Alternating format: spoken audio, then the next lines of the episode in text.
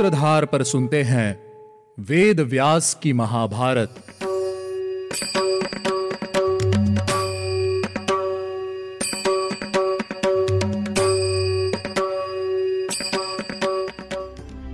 आप सुन रहे हैं सूत्रधार प्रस्तुति वेद व्यास की महाभारत। मैं हूँ आपके साथ आपकी सूत्रधार मान्या शर्मा, जो लेकर जाएगी आपको महाभारत के युग में।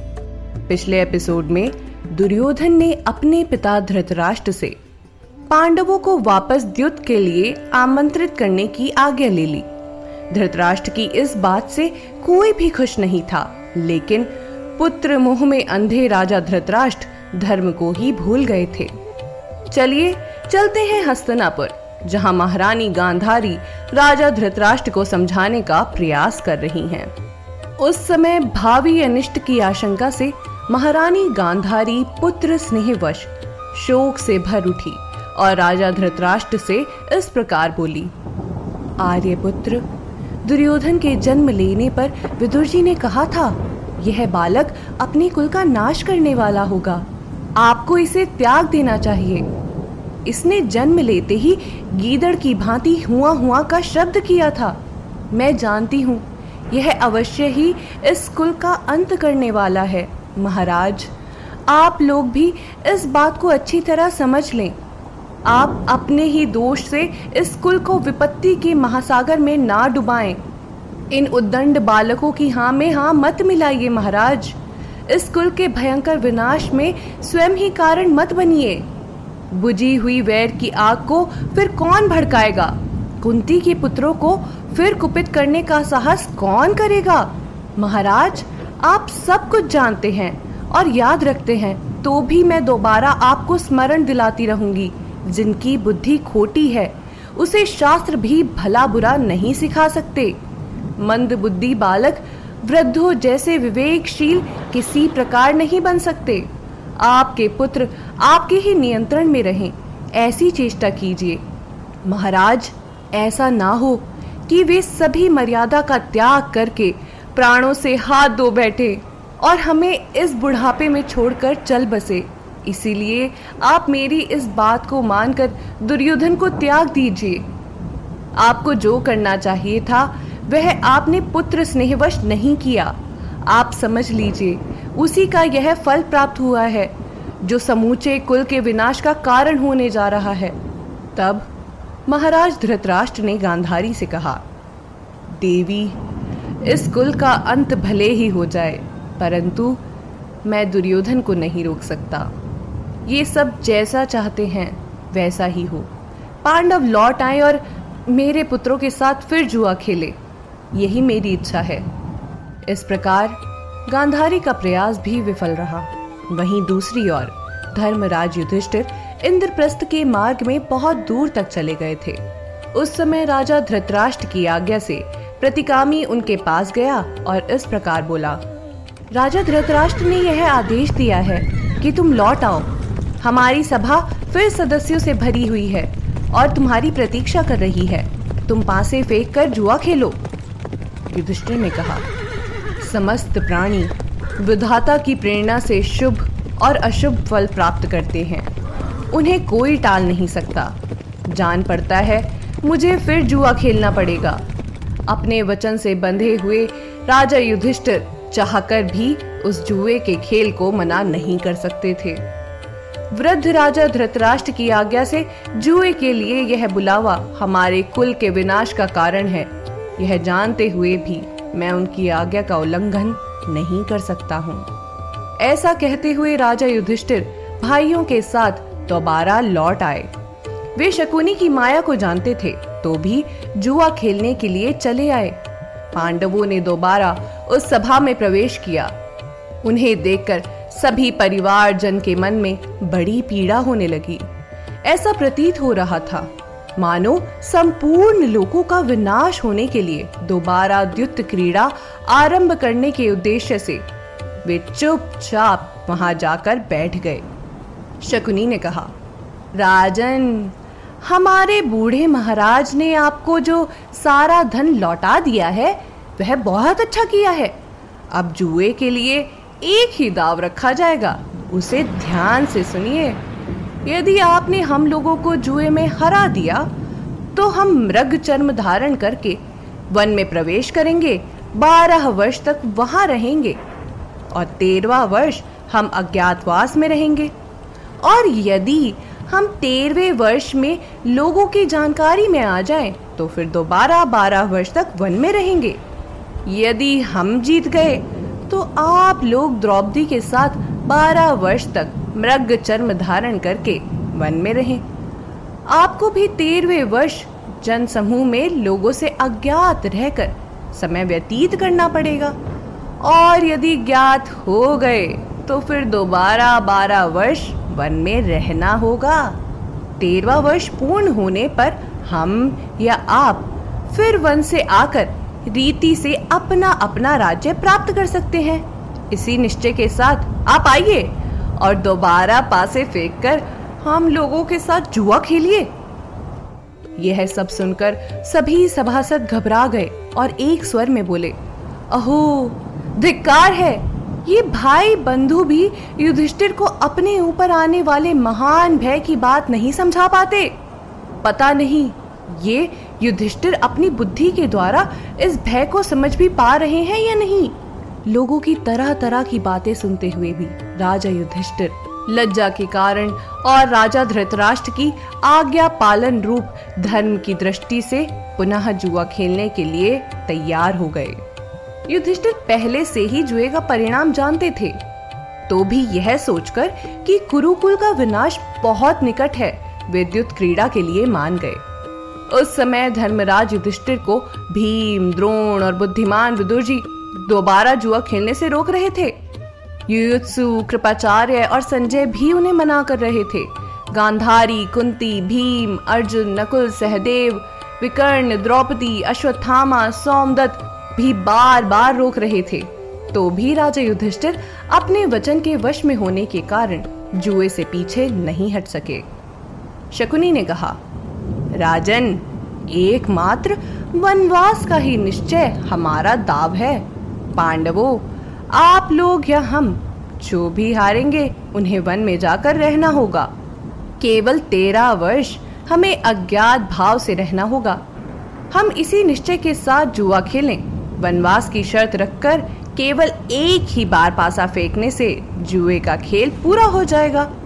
युधिष्ठिर ने शकुनी की शर्त को स्वीकार कर लिया। शकुनी ने पासा हाथ में उठाया और उसे फेंककर युधिष्ठिर से कहा, राजन, मेरी जीत हुई। हारे हुए कुंती के पुत्रों ने वनवास की दीक्षा ली और सबने मृग चर्म को धारण कर लिया।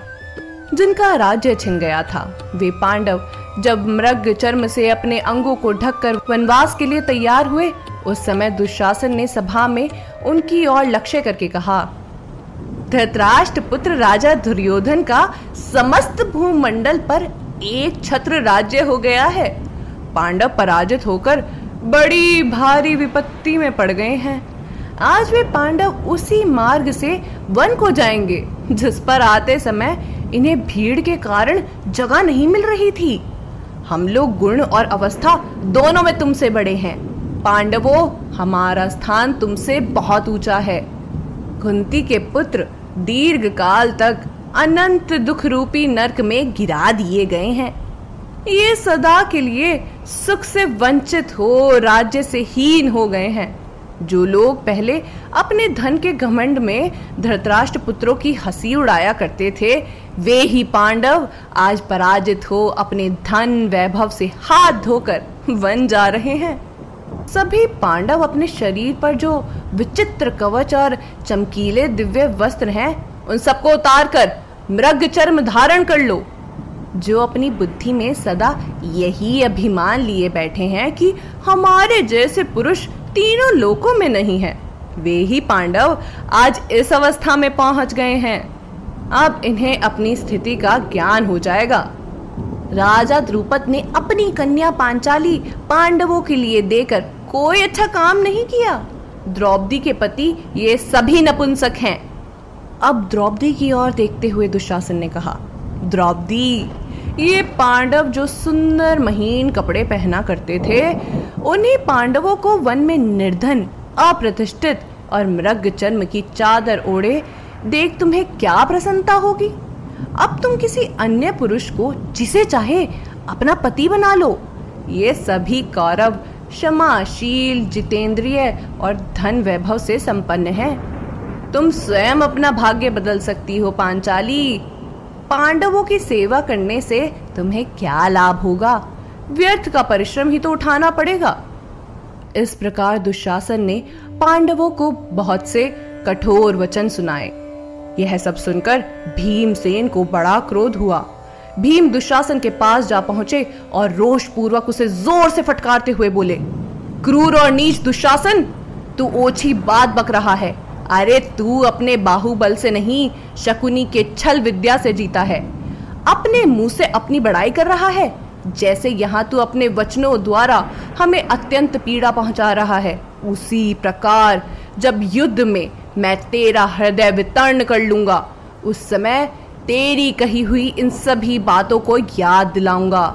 ये लोग जो क्रोध और लोभ से विभूषित हो, तुम सभी के रक्षक बनकर पीछे पीछे चलते हैं। उन्हें उनके संबंधियों सहित मैं यमलोक भेज दूँगा। मृग चर्म धारण किए। भीमसेन को ऐसी बातें करते देख निर्लज दुशासन कौरवों के बीच में उनकी हँसी उड़ाते हुए नाचने लगा और, ओ बैल ओ बैल! ऐसा कहकर उन्हें पुकारने लगा। उस समय भीम का मार्ग राजा युधिष्ठिर ने रोक रखा था, अन्यथा उस समय दुशासन जीवित नहीं बचने वाला था। भीम ने गरजते हुए कहा, तू मेरी बात सुन ले। इस कुंती पुत्र भीमसेन ने यदि युद्ध में तेरी छाती फाड़कर तेरा रक्त ना पिया तो इसे पुण्य लोक की प्राप्ति ना हो। मैं तुझसे सच्ची बात कह रहा हूँ, शीघ्र ही समय आने वाला है। मैं युद्ध में सभी धृतराष्ट्र पुत्रों का वध करके शांति प्राप्त करूँगा। जब पांडव लोग सभा भवन से निकले, उस समय दुर्योधन हर्ष से भरकर भीमसेन की खिल्ली उड़ाते हुए उनकी चाल की नकल करने लगा।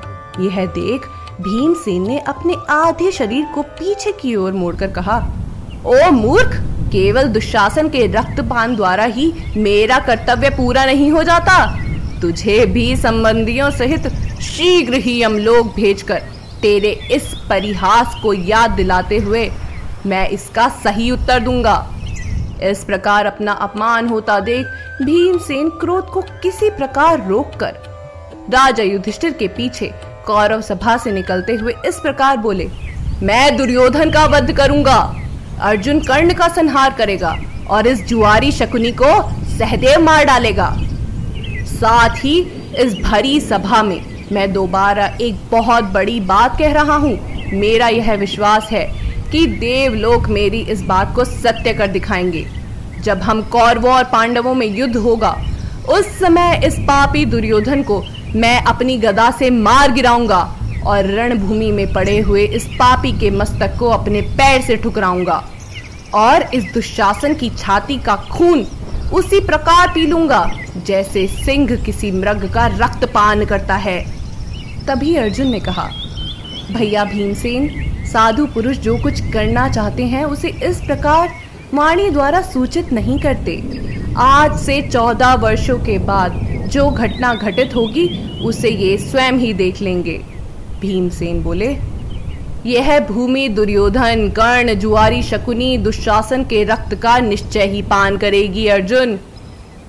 अर्जुन ने कहा, भैया भीमसेन, आपकी प्रतिज्ञा पूरी करने की इच्छा से मैं युद्ध में कर्ण और उसके अनुगामियों को भी बाणों द्वारा मार डालूँगा। दूसरे जो भी नरेश हमारे विपक्ष में होकर युद्ध करेंगे उन सबको मैं यमलोक पहुँचा दूँगा।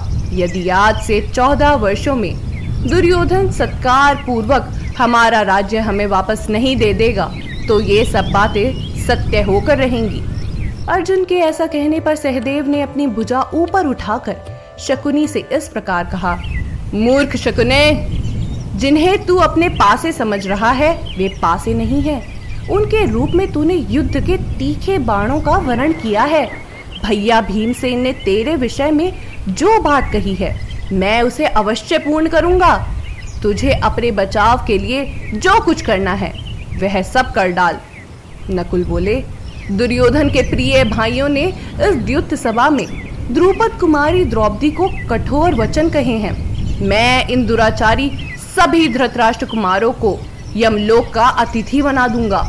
धर्मराज की आज्ञा से द्रौपदी का प्रिय करते हुए मैं सारी पृथ्वी को धृतराष्ट्र पुत्रों से सूनी कर दूँगा। इसमें अधिक देर नहीं है। इस प्रकार वे सभी पांडव बहुत सी प्रतिज्ञाएँ करके राजा धृतराष्ट्र के पास वनवास की आज्ञा लेने के लिए गए।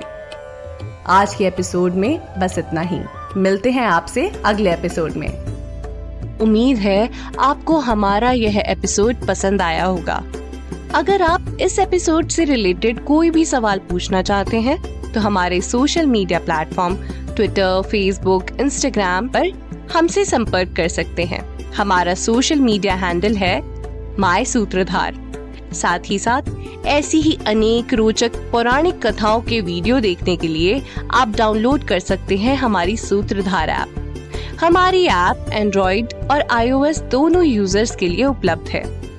यहाँ आपको हर एक कहानी, सुंदर चित्रण और सटीक फैक्ट्स के साथ मिलेगी। इसके अलावा आप श्री राम कथा मिनी टेल्स पॉडकास्ट हिंदी और इंग्लिश नल दमयंती प्रेम कथा, हिंदी इंग्लिश तथा ऐसी ही अनेक कहानियाँ अपने मन पसंद ऑडियो प्लेटफॉर्म पर सुन सकते हैं। लिंक आपको डिस्क्रिप्शन में मिल जाएगा। मैं आपकी सूत्रधार मान्या शर्मा, मिलूँगी आपसे अगले एपिसोड में। याद रखिएगा हम हर सोमवार और शुक्रवार आपसे मिलते रहेंगे।